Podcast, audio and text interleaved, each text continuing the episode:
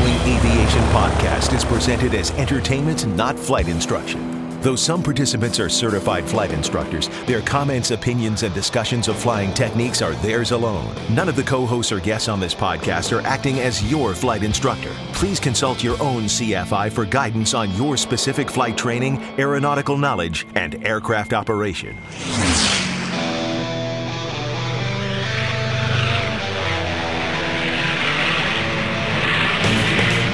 This is the Stuck Mic Avcast, an aviation podcast about learning to fly, living to fly, and loving to fly. Episode 183, live from AirVenture 2018. Coming up next in this episode of the Stuck Mic Avcast. Now, here are your co hosts Victoria Neuville, Eric Crump, Larry Overstreet, Russ Roslewski, Tom Frick, Rick Felty, and Carl Valeri.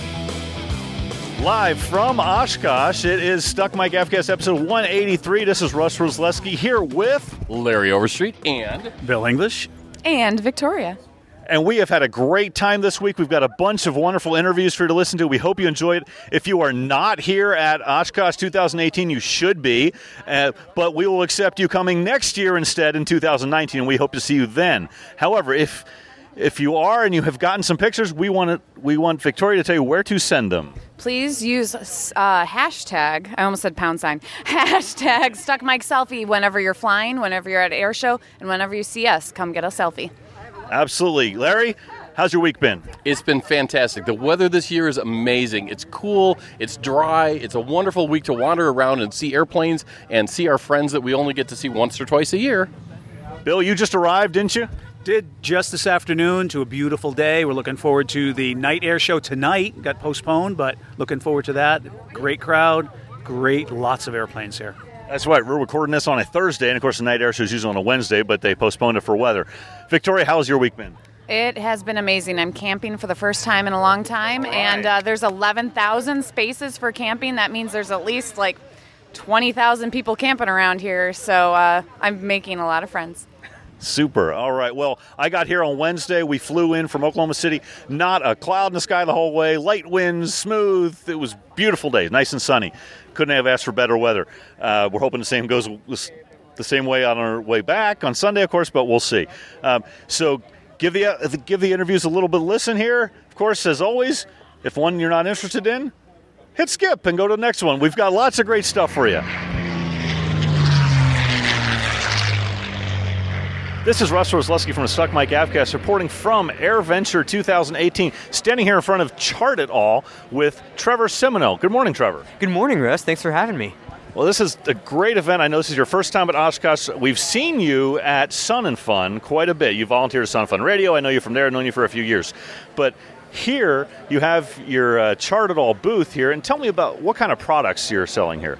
Yeah, so Chart It All, we do all of your favorite custom aeronautical chart products. So we do the leggings, the shirts, the socks, phone cases, we do shower curtains, even. We do just about anything you can think of. We're even working on boxers too, and that those will be unveiled later. But we can do everything, and the really great thing about it is everything is completely custom. So it is your home airport where you first soloed, wherever you want. We can add a logo, we can add text, whatever you want. It is 100% custom, tailored to your specific needs and what you want. Well, I've got a shirt of my own that I bought from you uh, a couple years ago and it's holding up great. I mean, I don't know what kind of process you're using for the printing, but it certainly works out really, really well. So you mentioned the process, and we use a process called dye sublimation printing, right? So the ink is embedded into the fabric. They're really, really high quality products. All the printing here uh, is done here in the U.S., and uh, basically the dye sublimation process allows the ink to be permanent, and it's not going to fade after you wash it. It's really, really high quality. They're really great shirts. The shirts themselves are really high quality. Uh, they help with sweating. They're great to wear out at air shows, stuff like that. So they're really great products. I see all kinds of things. I see a tie, I see a uh, glasses case, some coffee mugs, a serving tray, thermos bottles, uh, just all kind of uh, Christmas ornaments, oh. and, it, and, it's all custom stuff. Now, obviously, here at Oshkosh, they have a lot of pre-printed Oshkosh stuff, but but uh, but they're you can order stuff from them year round with anything on it. Absolutely. So we do have some Oshkosh products in stock, but it's only day four, and we've already sold out of our ties and our leggings, or Oshkosh leggings. Uh, we do have a couple other products. We've got some coffee mugs and Tervis cups, and we have a few socks and shoulder bags left, but that's it. And they're running out fast. So if you're at Oshkosh, uh, be sure to stop by and get uh, pick up your Oshkosh products, or you can order custom. But yeah, it, that's exactly it. You can order year round from us, chartitall.com, or you can find us on social media just at chartitall. We do all sorts. We have all sorts of information on there that you can find. So yeah, you can order from us uh, anytime.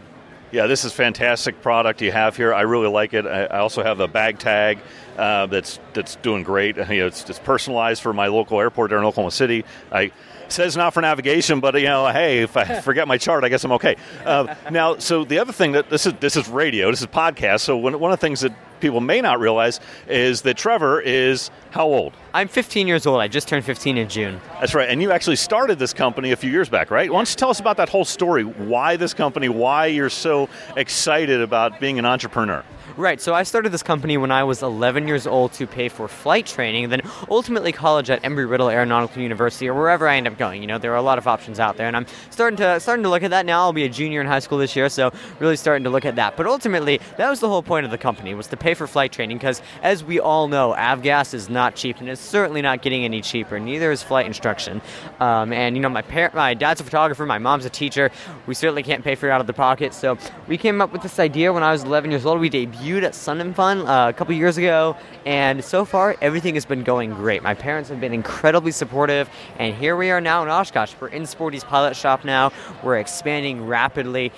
Things are going really great. So you're 11 years old, and, and you know you want to be a pilot and, and do all these things. And you know, maybe you took a few flights then, but you know, a little young to really start flight training. But now you're 15. You've taken some flight training, right? Yeah, that's right. Uh, I'm 15 now. I actually soloed a glider. I did glider flight training back when I was 14 last year, and now I'm just kind of waiting. I'm still doing my flight training flights, working up towards my solo uh, next summer uh, on my 16th birthday. That's the plan, as long as the weather holds out, of course. That is exciting. I've soloed a glider too, and it's wonderful feeling of flying, isn't it? Oh yeah, absolutely. Soaring is honestly my favorite type of flying. Doesn't get much better than just being up in the clouds with no engine, nice and quiet. You do, you know, doing your thing, flying uh, the way the birds fly. Now, this is uh, your first booth at an event. I mean, you've been at Sun and Fun before, but you didn't have a booth. You were just kind of you were volunteering at a radio station. You're kind of around, but you got a booth here. And tell me about what's that like? What's the experience like to be a vendor at Oshkosh? Yeah, so it's actually really overwhelming because you know Oshkosh, it's such a big air show. It is the world's largest air show, and there are you know so many people here and so many airplanes, and it's just it's an absolutely incredible experience. And showcasing here at Oshkosh is amazing. We've had so many people come by, learn about our products, learn about the story, buy our products. Let's just say that we're exceeding expectations when it comes to the sales at Oshkosh. Things are going really, really well. We'll be back next year. Absolutely, we're looking at getting a bigger booth space, and things are going that well. So things are really good. I, I'm, you know, I'm really excited to see where this goes. It sure sounds like it. Um, anything else you want to tell us about Chart It All or your products? Not really. Just be sure to find us on all social media at Chart It All, and you can Google us, chartitall.com, and you can order from the website. Feel free to email us if you guys have any questions whatsoever. Like I said, we can add logos, text. Uh, names, what photos. We can do photos on Christmas ornaments, your favorite in flight photo, whatever you want. It truly is 100% custom. What if there's something that I think I might want, but it isn't listed on your website as a product? Can you maybe work with us on that? Absolutely. All you have to do is just send us a message through the website. It's really easy. We never say no to anything. We, we truly, we do what you want. We make it. Uh, we make the product exactly what you want. If it's whether it's a photo or whether it's a logo, truly, whatever you want, we can make it happen. Fantastic. Well, Trevor, thank you very much for your time. Uh, again, that's chartitall.com, of course, all over social media as well. Uh, I hope you have a great rest of the show here at Oshkosh. And this is Russ Roslewski for Stuck Mic Avcast. And hello, everybody. This is Larry Overstreet with the Stuck Mic Avcast reporting live from Oshkosh 2018. Uh, and I am in the vintage area again, and I'm standing here in front of a 1943 Piper TG8 training glider. Um, it's the 75th anniversary of that aircraft, and I'm here with uh, Jay Bell, who is um, from the Western Antique Airplane and Automobile Museum in Uh, we are in uh, Hood River, Oregon, uh, which is about 50 miles east of Portland, Oregon, in the Columbia River Gorge. Um, and I run the airplane restoration shop at the museum and restored this airplane about a year ago. It's a basically a J3 Cub without an engine. So it, at the at the Piper factory, they took the J3 slash L4 airframes as they were going down the assembly line, and they take take one uh, after it came out of the primary jig, put it in another jig, and weld a front end on it for a third seat. So it's got three seats in a row. If you fly it solo, you fly from the very front seat uh, where the engine used to be. Um, these, these gliders were used to train the uh, Waco CG4 troop glider pilots that uh, flew into Normandy on D-Day and in Operation Market Garden. Um, when they first started training the glider pilots in 1942. They were using sailplanes from Schweizer and Laister-Kauffman, and they uh, had like a 22 to 1 glide ratio, which was too good. And so they switched to these uh, power, um, converted powered aircraft uh, that had a similar glide ratio to the Waco Hadrian gliders. Um, and actually, in the interim between the sailplanes and these converted power planes, they actually take like a Piper L4 up and climbed altitude and shut the engine off and glide back down. And then once they got these Piper TG8 gliders in service, Taylorcraft also modified the L2. We'll wait for some noise to pass. Taylorcraft also modified the um, L2 airframe into a glider, which was the TG6, which is also a three-seater, and Aeronca modified the uh, L3 airframe into a, the TG5, which is also three seat in a row. Um, we also we have an airworthy TG6 down in Warbirds in Training Command, and we have an airworthy TG4, which is the Laister-Kauffman uh, glider, which has uh, got a 50 foot wingspan and 22 to 1 glide ratio. And that's the sailplanes they used early on. We just wanted to show the contrast. Whereas the CG8 has about a 10 to 1 glide ratio, which is comparable to if you took your average general aviation aircraft up and shut the engine off. And um, this was a very successful training program during World War II because they were able to tra- train two pilots at once. You know, the instructor and two students. Once you know the advanced student graduated, he'd always fly in the front seat. Once he graduated, they'd move the novice up and they'd put a new guy in. Um, so they were able to get three people through quickly, and they didn't really need to know a whole lot other than just to fly on tow and be able to make a controlled crash. Um, they would try to reuse the, the troop gliders if they could after they you know would land and if they could secure a place where they could pull them out again. But primarily as a one-use thing. But these training gliders were used and used and used and used because they only built 250 of each model, so there were 750 total of these built, um, which is relatively small in compared to like 10,000 Stearmans for the war effort. But it was a successful training program. Um, it's really neat. This is the only airworthy example right now. Um, and our TG6, which is a Taylorcraft, is also the only airworthy example. Um, and it's just really neat. A lot of attention here because a lot of people have flown a Piper Cub, and seeing this TG8 Piper Cub glider is really awesome to a lot of people. And we're getting a nice dead grass pattern in the shape of the airplane around here. So uh, come by either at Vintage to see the TG8 or at Warbirds Training Command to see the TG6 Taylorcraft and the TG4 Laister-Kauffman. And um, if you're ever in Oregon, uh, come and visit the Western Antique Airplane and Automobile Museum. We have uh, about 120 airplanes, mostly from the 20s, 30s, and early 40s, as well as 150 cars from you know 1900 up through about 1965, 1970. Um, so there's pretty much there something there for everybody. Um, it's awesome. Takes about a day to go through and see everything, um, and just have fun. Look at airplanes. Learn something about history. That sounds like a ton of fun. Is there an airport identifier there that people can uh, put in their GPS and come in? Yes, it's 4S2. Uh, 4S2. 4S2, uh, Ken Jernstedt Airfield. Ken Jernstedt was uh, the uh, Flying Tiger, uh, the AVG, Okay. and he was the mayor of Hood River for a number of years. So um, he, the airport is named after him. Very cool, very cool. Well, Jay, thank you so much for your time today to tell us about this really amazing and, and pretty unique.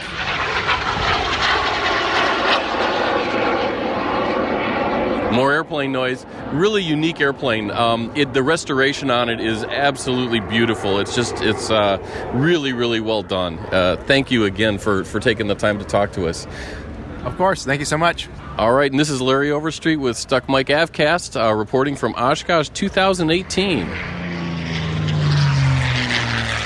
Hi, this is Bill English reporting for the Stuck Mic Avcast live at Oshkosh, EAA Air Venture 2018, and we are at Oshkosh. Well, of course we're at Oshkosh. That's where Air Venture is, but we are literally at Oshkosh. Oshkosh Equipment Company is here. Probably seen all their stuff on the other side of the field, um, and they've got a display out here with. um a lot of airport emergency equipment along with some other stuff here. And uh, we're talking with Katie here from uh, Oshkosh Equipment. Uh, can you uh, give us a little background on just what Oshkosh uh, uh, is all about, the company, not the city, not the airport.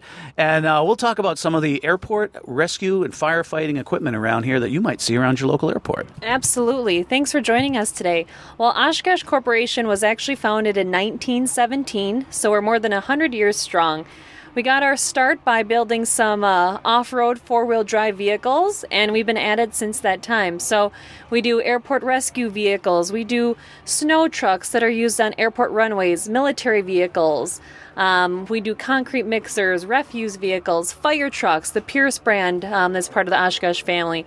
JLG Industries is part of the Oshkosh family. So, big trucks, awesome equipment. That's part of the Oshkosh family. And like I said, more than 100 years strong. We're about uh, 3,500 team members right here in Oshkosh and more than 15,000 team members around the world. Publicly traded company, and our awesome products, especially our airport products, can be found in more than 150 countries around the world. And of course, we've certainly seen this kind of stuff all around your local airport. Probably has something uh, like this at the airport fire department, or like you said, the you know airport management got snow removal for those of you in the northern parts of the country and um, things like that. The construction vehicles. So we want to talk a little specifically about some of the airport uh, rescue and firefighting equipment and the capabilities. What uh, pilots might be interested in, and uh, what could happen if there is some kind of a you know, mishap, a fire or something at their airport. Uh, we're looking uh, just over to, I think it's my left. Um, we've got a, a, rig over there with this uh, great big probe on it. Can you tell us all about that and what that's all about, at, uh, how that would be used at an airport? Absolutely. So here at AA, we have our Oshkosh Striker. Um, the Oshkosh Striker can be found on airport runways around the world. We've got one here at Wittman Field, but you know, really, airports around the world, you never know when you're going to have an emergency. So these are those slime green vehicles, and you know sometimes they're in different colors, you know, depending on where you are. But um, what we're talking about, there's a snozzle on it. You know, funny name, I know, but the snozzle is actually the piercing mechanism. So in an emergency, you know, if it's needed to pierce the airplane, that's what's going to pierce the fuselage, and you know, it looks pretty scary, but it gets the job done. So these Oshkosh Strikers, there's some different options you can get it in. There's a 4x4, 6x6, and we recently unveiled an 8x8. They are monsters. They're designed to go on the runway, off the runway, and one thing that's really cool about them, they have uh, Oshkosh Corporation's proprietary TAK-4 independent suspension system. So these amazing Striker vehicles are designed to go on the runway, but they can handle that rugged terrain that might be, be on the, you know, runway uh, airport grounds as well. So the driver inside controls everything right at their fingertips. You know, he or she has a huge windshield, tons of buttons, you know, control everything. Um, you know, they can usually hold about 1,500 gallons of water, a little bit of foam mixture in there as well. So is that what the, the snozzle is for? You talked about it piercing the fuselage. Is that is that to cut it open for rescue or for uh, firefighting uh, foam? Yep, exactly. So for firefighting foam, um, you know, hopefully not too much of a rescue, but you never know. But again, just to get that water and foam inside in an emergency, you hope it's something you don't need, but you know, we always want to be prepared. So it's another way that we're trying to keep our customers safe and allow them to keep their airport safe. Great, yeah, and we have a looks like a foam truck over to the side as well with a uh, great big dispenser on that as well. Give us a little a few fun facts about the foam dispenser and what that can do? Absolutely. So, um, also here at our airport or at our Oshkosh Corporation booth, we have one of our Pierce fire apparatus. The one to my right here, it's a Pierce Ascendant, which is one of our newer fire apparatus. So, this vehicle right here is one of our, you know, highest technology. And what is really unique about this vehicle, um, the ladder, which we do not have up all the way because otherwise our friends in the control tower get mad at me, goes 107 feet on the air. But what's really unique is that it's built on a single rear axle. So this is really the first time in the industry that that's been done. And this is really geared towards, you know, those urban areas where there's a lot, a lot of people and you need to get up as high as possible. So this gives um, firefighters and communities that maneuverability that they need. And, you know, we've got a lot of kids who love climbing in these, touching every single button possible. Thank goodness we got the batteries disconnected. But uh, we also got a lot of volunteer firefighters out here, and great to see them getting excited about our products as well. Oh, excellent, that, and that sounds good, uh, Katie. Thank you for that, and uh, you know, hopefully our uh, our listeners here will only just be able to look upon these uh, great vehicles out at their local airport, uh, not have to use them, but when if the time comes, we'll know that there's uh, this kind of technology out there to help keep us safe uh, on the airports. Any uh, any last words? Anything else you'd like to let our listeners know about uh, you know airport rescue and firefighting uh, equipment and procedures in general? Absolutely, yeah. Again, just thanks for listening. You can come say hi at the Oshkosh Corporation booth near the control tower, and we're proud to have been in the you know fire airport industry for hundred years. Great, thank you very much. Uh, talking with Katie Haskell of Oshkosh. Equipment Company at Oshkosh, the airport at EAA AirVenture 2018. This is Bill English for the Stuck Mic Avcast. This is Russ Roslewski from the Stuck Mic Avcast reporting from AirVenture 2018. Standing here with Mark Scheuer from PS Engineering. Hi, Mark. Hey, Russ. How you doing? Oh, we're doing great. It's a great show. Uh, I came by yesterday and got to try out one of your new uh, intercom products. Uh, here, we'll talk about that in a little bit. But tell us a little bit about what PS Engineering does. Well, we solve cockpit communication problems, and we've been doing that since 1985. When I graduated from college and saved some money, I went and bought myself a $5,000 Grumman AA1A. I looked at uh, the existing intercoms that were in the marketplace, and they just didn't suit my needs. So I decided to have a um, intercom that met my requirements, and it was called the Aerocom, and since then we've been just adding the capabilities that pilots want, not just for feature sake, but to provide benefits in their cockpit communication systems. So is it all intercom products here at PS Engineering? Uh, mostly audio panels now. The company did start off with just intercoms, but most of the aircraft now are integrating their intercom with the audio panel. But we still s- sell our uh, uh, PM1002, which has been our uh, rock for the standalone intercom. But our more current audio controllers with the capabilities that pilots are asking, that's our majority of our business now today. So the one that I got to test yesterday, the audio panel, was the uh, PMA 450B, and you have real interesting display setup here at Oshkosh. Unfortunately, on the podcast here, no one's going to get to come by here because it's going to be after the show. But uh, but it was a real interesting demo. And why don't you tell me? Uh, about this uh, this audio panel and what I found so interesting. Well, Russ, the fact of the matter is, the last thing you want to do is fiddle with your audio controller when you're flying your airplane. You need to be aviating, navigating, and communicating.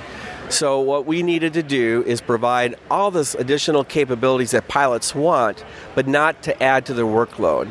So, we decided to use a graphics display with a simple three soft key approach. So, going one or two levels down, you can make this audio panel do just about anything you want it to. In fact, there are two functions that no other company has in the world.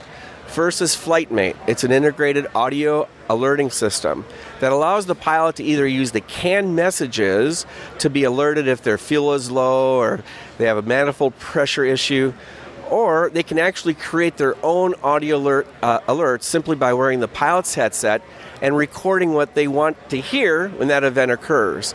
The other thing that makes the PMA 450B extremely unusual is it has dual Bluetooth mechanisms. So this provides an tr- unprecedented amount of flexibility. Folks that want to listen to their hardwired XM radio can also listen to the audio alerts coming from their iPad. And if they get a phone call, they're going to see the, the caller ID on the graphics display. They'll know if they want to answer the phone or not. That is amazing. That's a bunch of great features. I think one thing that really stands out with this demo you here, have here is just a typical example of I was flying up here to Oshkosh and well we're listening to air traffic control and then we had to get the ATIS to come in and oh my goodness it was all overlapping and we were playing the game of turning the volume down on one on air traffic, but you don't want to do that too long because they might call you and back and forth. And, and it's always a bit frustrating when ATC is talking and you're trying to listen to the weather or vice versa. Well, you can imagine how lucky I felt back in 2012 when the Air Force came to PS Engineering and offered to license their patented technology called Multi-Talker. And through that relationship with the Wright Patterson Air Force Base, we were able to create an audio panel that actually has a personal computer inside. And what the Air Force provided were all the calculations so that we are able to place COM 1 and COM 2 in nine unique positions within a stereo headset. Now, Russ, you might ask, well, why would you want to do that? Well, we want to take advantage of the brain. And so while you're listening to multiple radios, it can be very overwhelming because they're kind of clashing with each other. But when you turn our IntelliAudio on, you'll be able to listen to the radio that's important at any instant in time. it's kind of like when we were kids and we were doing something we weren't supposed to be doing with our buddies, and you hear your mom call, she'll get your attention immediately, exactly like air traffic control. As soon as you hear your N number, you're going to be paying attention to that radio and you'll not pay attention to the weather. It's a very powerful tool. Well, I was pretty amazed at uh, the demo you had here. You had in one setting where it was just like a normal, uh, normal audio panel where the communications are kind of you know both mixed together in ears, and then you turned on this uh, IntelliAudio function, and right away it, it separated the sounds. Uh, they sounded like they're coming from different places in my head, I guess, and and I was able to easily focus on either the ATIS or uh, or air traffic control, whichever one I needed to listen to at the time. Well, and we even went one step further. Because of the uh, calculations that we were provided, we can actually take COM 1 and COM 2 and place them in nine unique t- positions. For me personally, the 10 o'clock for COM 1 and the 2 o'clock position for COM 2 is ideal. But for the aging population, which is including me nowadays, we are losing some of our hearing, and we may not be losing the same amount in each ear. So IntelliAudio can actually bring the com closer to your ear. We're not increasing the volume, we're just placing the audio source closer to your ear for that maybe that is the ear that isn't as sensitive as the other. It's great. It's a great tool to help with communications. And I think it's one of those things that's kind of hard to understand until you actually actually try it out like like I did. Well, you know, what we do is something very unconventional. I will ask the uh, pilot to ignore air traffic control and just pay attention to weather. And we do that for about 20 seconds with the Intel audio off. And it's really hard. As for myself, as an IFR pilot, I would constantly be, as you just mentioned, turning down COM 2, that was air traffic control. Oh, it wasn't for me. Turn up COM 2 again. There's another radio call. Then I tell them don't listen to air traffic control, pay attention to the weather. Do that for about 15, 20 seconds. I turn IntelliAudio on, and the expressions I get on pilots' faces come fr- from a hum- uh, very humorous to a very serious because they get it. They can actually take advantage of being able to listen to the radio that's important at that instant in time. And in this case, they can ignore air traffic control and just listen to weather. Yeah, it was pretty fascinating. I was pretty amazed. Um, anything else you want to tell us about uh, this PMA 450B? Well, I would just say this is a culmination of 33 years of being focused, single minded about audio control. And thanks to all the pilots out there, Russ, if it wasn't for pilots, we wouldn't be where we are today. And I'm not talking about sales, well, that's a big part of it as well. But it has to do with getting what they want into our products. Uh, when we first introduced the PMA 450, uh, PMA 450, we immediately got some positive feedback of how we could make it improve. So we came out with a PMA 450A. And then two years later, we got a whole lot of additional advice and we came out with the 450B. So, in closing, I just want to say that PS Engineering is the only company that has the widest range of audio controllers to meet just about anybody's mission. From a $995 audio panel with mono intercom to, of course, the PMA 450B with dual Bluetooth, caller ID, digital recorder, etc. We've got an audio panel that'll fit your listeners' needs.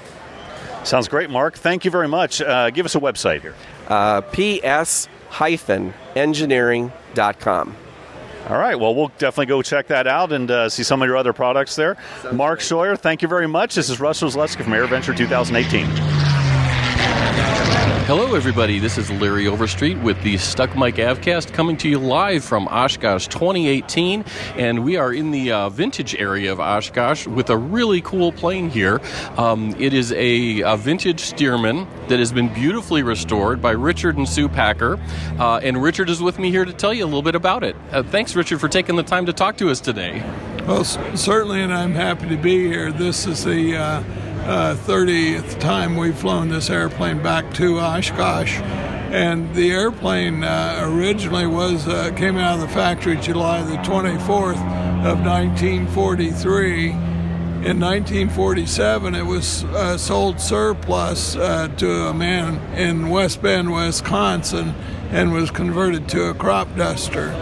In 1979, we bought this airplane from his estate and restored it back to original condition. In 1986, we brought it to Oshkosh for the first time, and it won the Grand Champion Antique here in '86. And we've the airplane's returned 30 of 32 years. That's amazing. It is a gorgeous airplane. I took some pictures of it uh, before we started talking, so I can post those for people to see. Um, how long did that take to do the restoration of? Well, we were seven years doing the restoration. When we got the airplane, it had different engine propeller on it, which I wanted. It was the reason I bought it for my agricultural aircraft because I crop dusted for 28 years. And uh, it had high lift wings on it. Uh, none of the front seat was there. It had a spray tank in there and booms. And so we removed the wings and all that equipment, and that stuff went to Baja California, Mexico and then we restored the airplane back to original condition. You had, you had some help from family members too along the way, didn't you? Oh yes, we worked on the uh, airplane for uh, seven years, and my wife uh, uh sewed up all the envelopes for it and uh, rib stitched it, and I did the painting. Uh, we did the engine overhaul, and we did all the work ourselves. And our son, that's just turned 45, was 14 when we brought the airplane up here uh, for the first time, and uh, and he met a, a, gentleman by the name of Ray Goss that actually converted the airplane to a sprayer and flew it all the time. It was a sprayer, and he was at Oshkosh and recognized the number on the airplane. That's amazing. It's funny how airplanes that we've flown in the past sort of have a way of circling back around into our lives later on at places like this. That's that's correct, and you just uh, you have possession of an airplane for a period of time, and then it moves on. Yep. But it always comes back to see us if we're lucky, you know. Um, for folks who don't know, uh, you said you brought it here 30 times uh, back to Oshkosh. Um, you are in Ohio, right, at uh, Packer Airport, and that's a privately owned but public use airport. Tell us a little bit about Packer. Well, that's correct. It's a privately owned public use airport. Uh, after I got out of the military in 1966, so I, I worked with mainframe computers for eight years, but I, I needed to be my own boss. So uh, we bought 17 acres in the country with the intention of putting an airstrip on it and, uh, and me flying to an agricultural spraying. And so over the years, why we did this spraying, I'm a licensed uh, uh, flight instructor. So is my wife. So is her son, and uh, uh, we make our living at at the airport in aviation. It's a privately owned public use airport, which means I don't control who lands there, uh, but we do own it. And that's uh, five Echo Niner for uh, folks who might want to look you up. You are what north northwest of uh, Columbus? Is that right?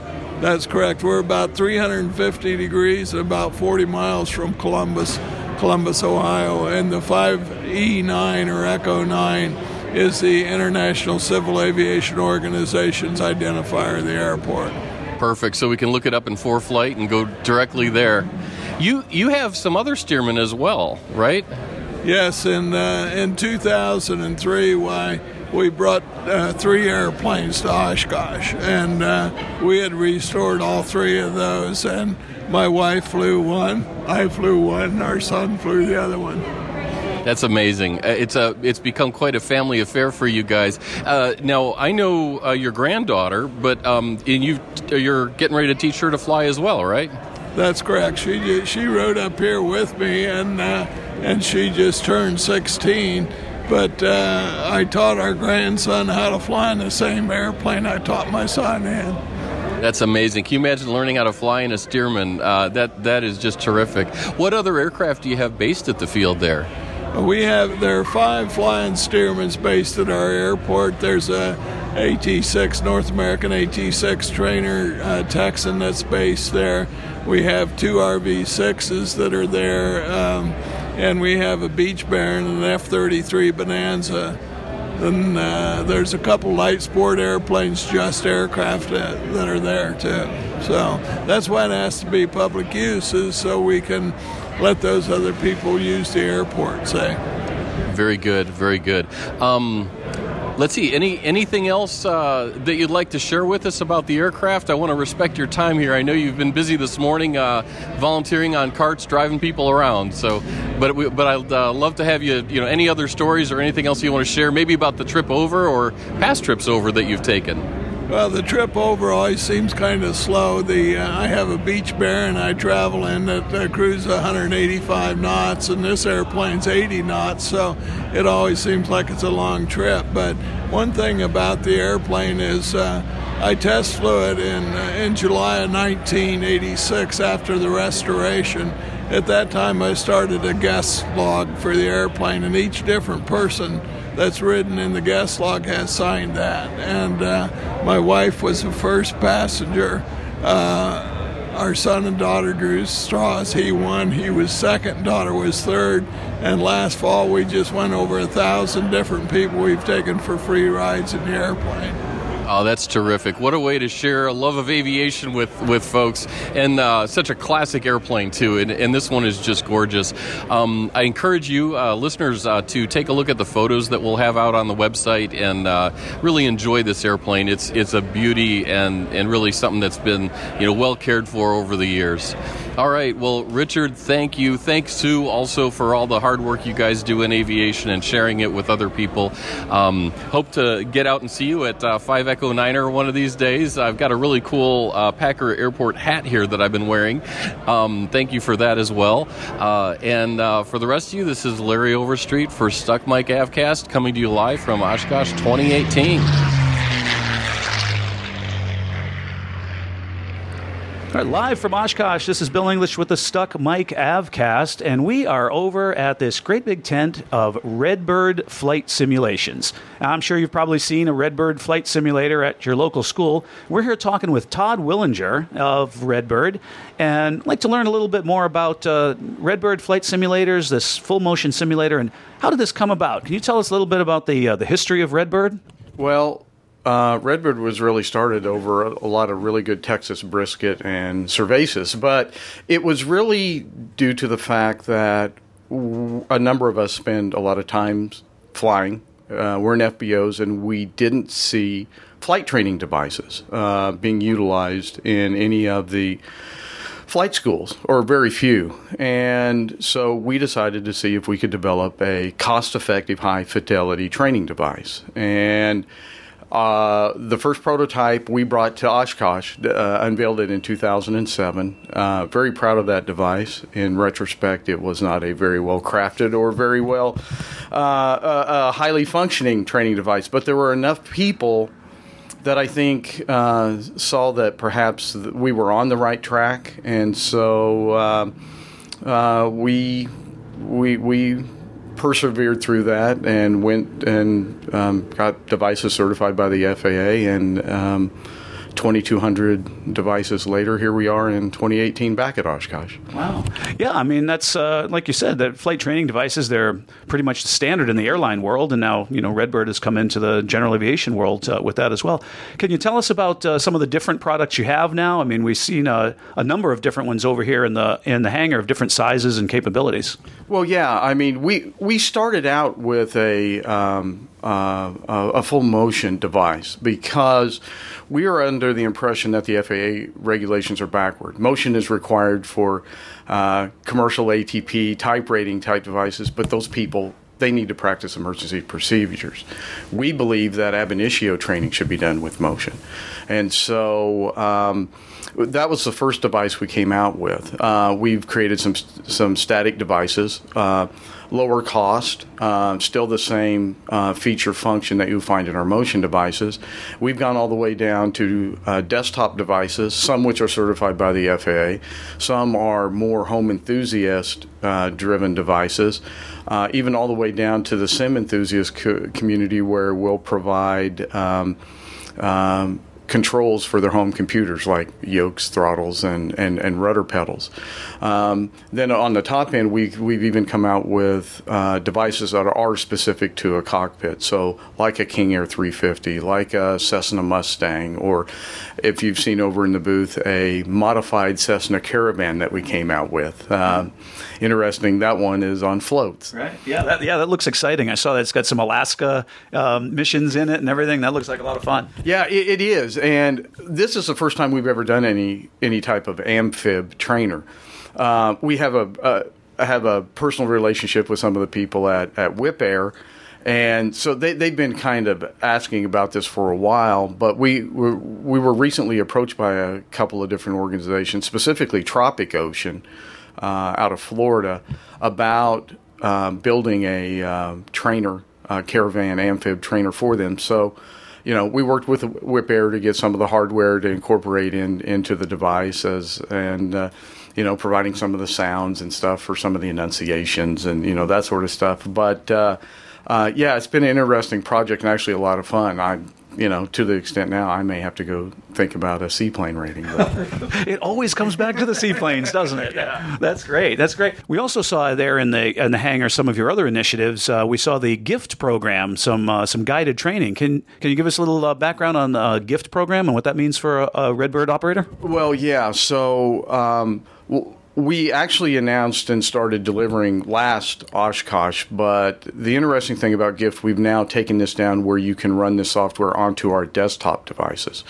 Uh, what Gift is, it stands for Guided Independent Flight Training. Uh, right now, it's just for your private pilot training, but they are scenarios, training scenarios, and videos that um, will walk a student independently through all of the flight maneuvers out of the ACS um, the interesting thing about that is not only the training aids, but there's an AI component to it that while a student is flying it, even with the visual and audio cues as part of the training they get back, if they deviate from what would be the standard for a landing or a steep turn or a rectangular course, whatever the case may be, the computer will will detect that and will give them real-time feedback as to how they correct this to get back on on the glide slope or back within their plus or minus for their 45 degrees or 100 feet. And so it is some really interesting training software.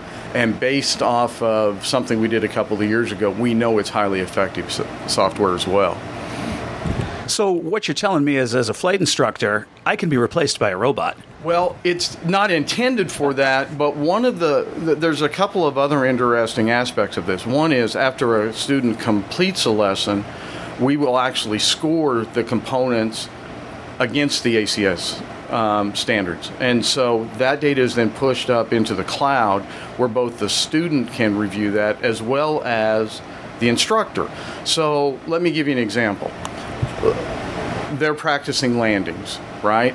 And the instructor could go and take a look at all of the data that says they're on the glide slope, pitch and power is fine, but we see that the G forces on landing or the nose up attitude is fairly small.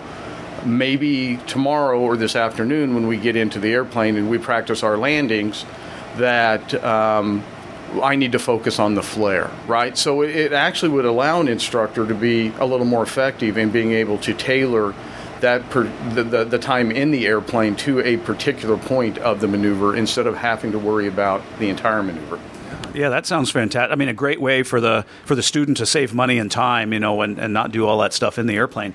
Uh, and speaking, of course, of uh, independent training in airplane, now we're all very aware of the new amendment to Part 61 that uh, just came out from the FAA a few weeks ago.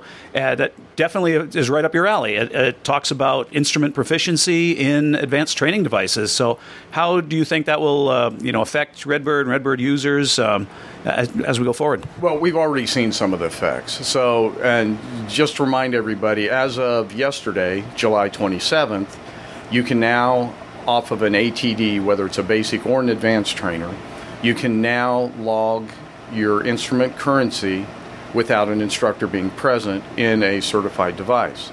Um, the regulations for another five months until November 27th will continue to be what they have been in the past, where it's three approaches every two months with an unusual attitude. But in November, that will change, so it'll be six and six, just like the airplane we have seen a significant spike in sales in our certified desktop devices where um, some of it has been individuals, but more more it's either been flying clubs or a group of six or seven individuals will get together and purchase a device that they're going to put into a hangar or into an FBO that they can use collectively uh, for that. So we're actually we, we've actually seen some of that on on the revenues uh, on the product side, product sales side. Um, and there certainly has been a lot of questions and interest about that here. As a matter of fact, all of the demo devices that we brought up here, the desktop devices, have been sold, and people are going to take them home with them after the show.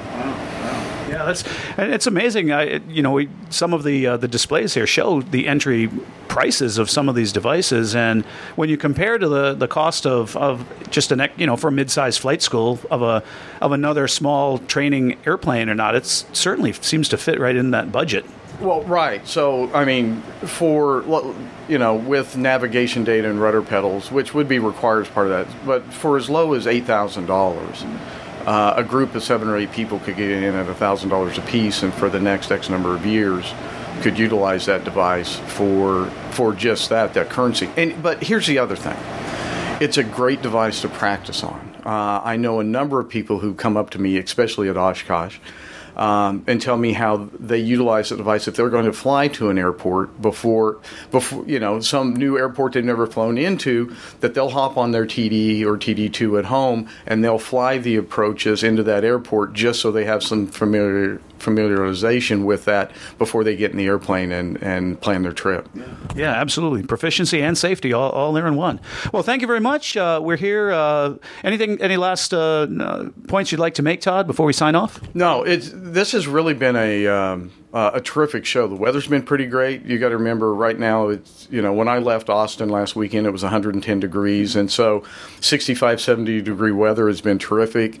Um, I will also say, the people here have seemed more upbeat this year. Even last year, I could notice a difference in in the enthusiasm and people's feelings about aviation. So, you know, I think some of that we got to give credit to EAA, AOPA, some of the stuff that they have been doing for general aviation, but I, I, I, it seems like a much happier group of aviators up at Oshkosh, you know, certainly last year, but even more so this year. And it's just uh, been a really, really fun event for us. Yeah. And so, um, we we look forward to next year. That, that's great. Ha- nothing better than 100,000 happy aviators. And that's what we've got here live at Oshkosh. We're talking with Todd Willinger from Redbird Flight Simulations. This is Bill English for Stuck Mic Avcast signing off. This is Russ Roslewski and Victoria Neuville from the Stuck Mic Avcast reporting from AirVenture 2018, joined here by Tucker Gott of the Paradigm Aerobatic Team. Hi, Tucker. Hey, man. How's it going?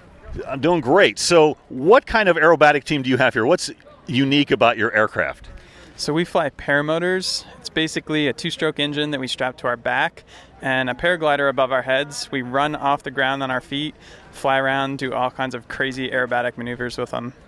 That sounds pretty neat. I, I don't think I've ever seen a paraglider or paramotor aerobatic show before. What kind of maneuvers can you do with these things?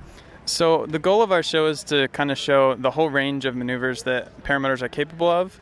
We start out with some slalom turns around pylons.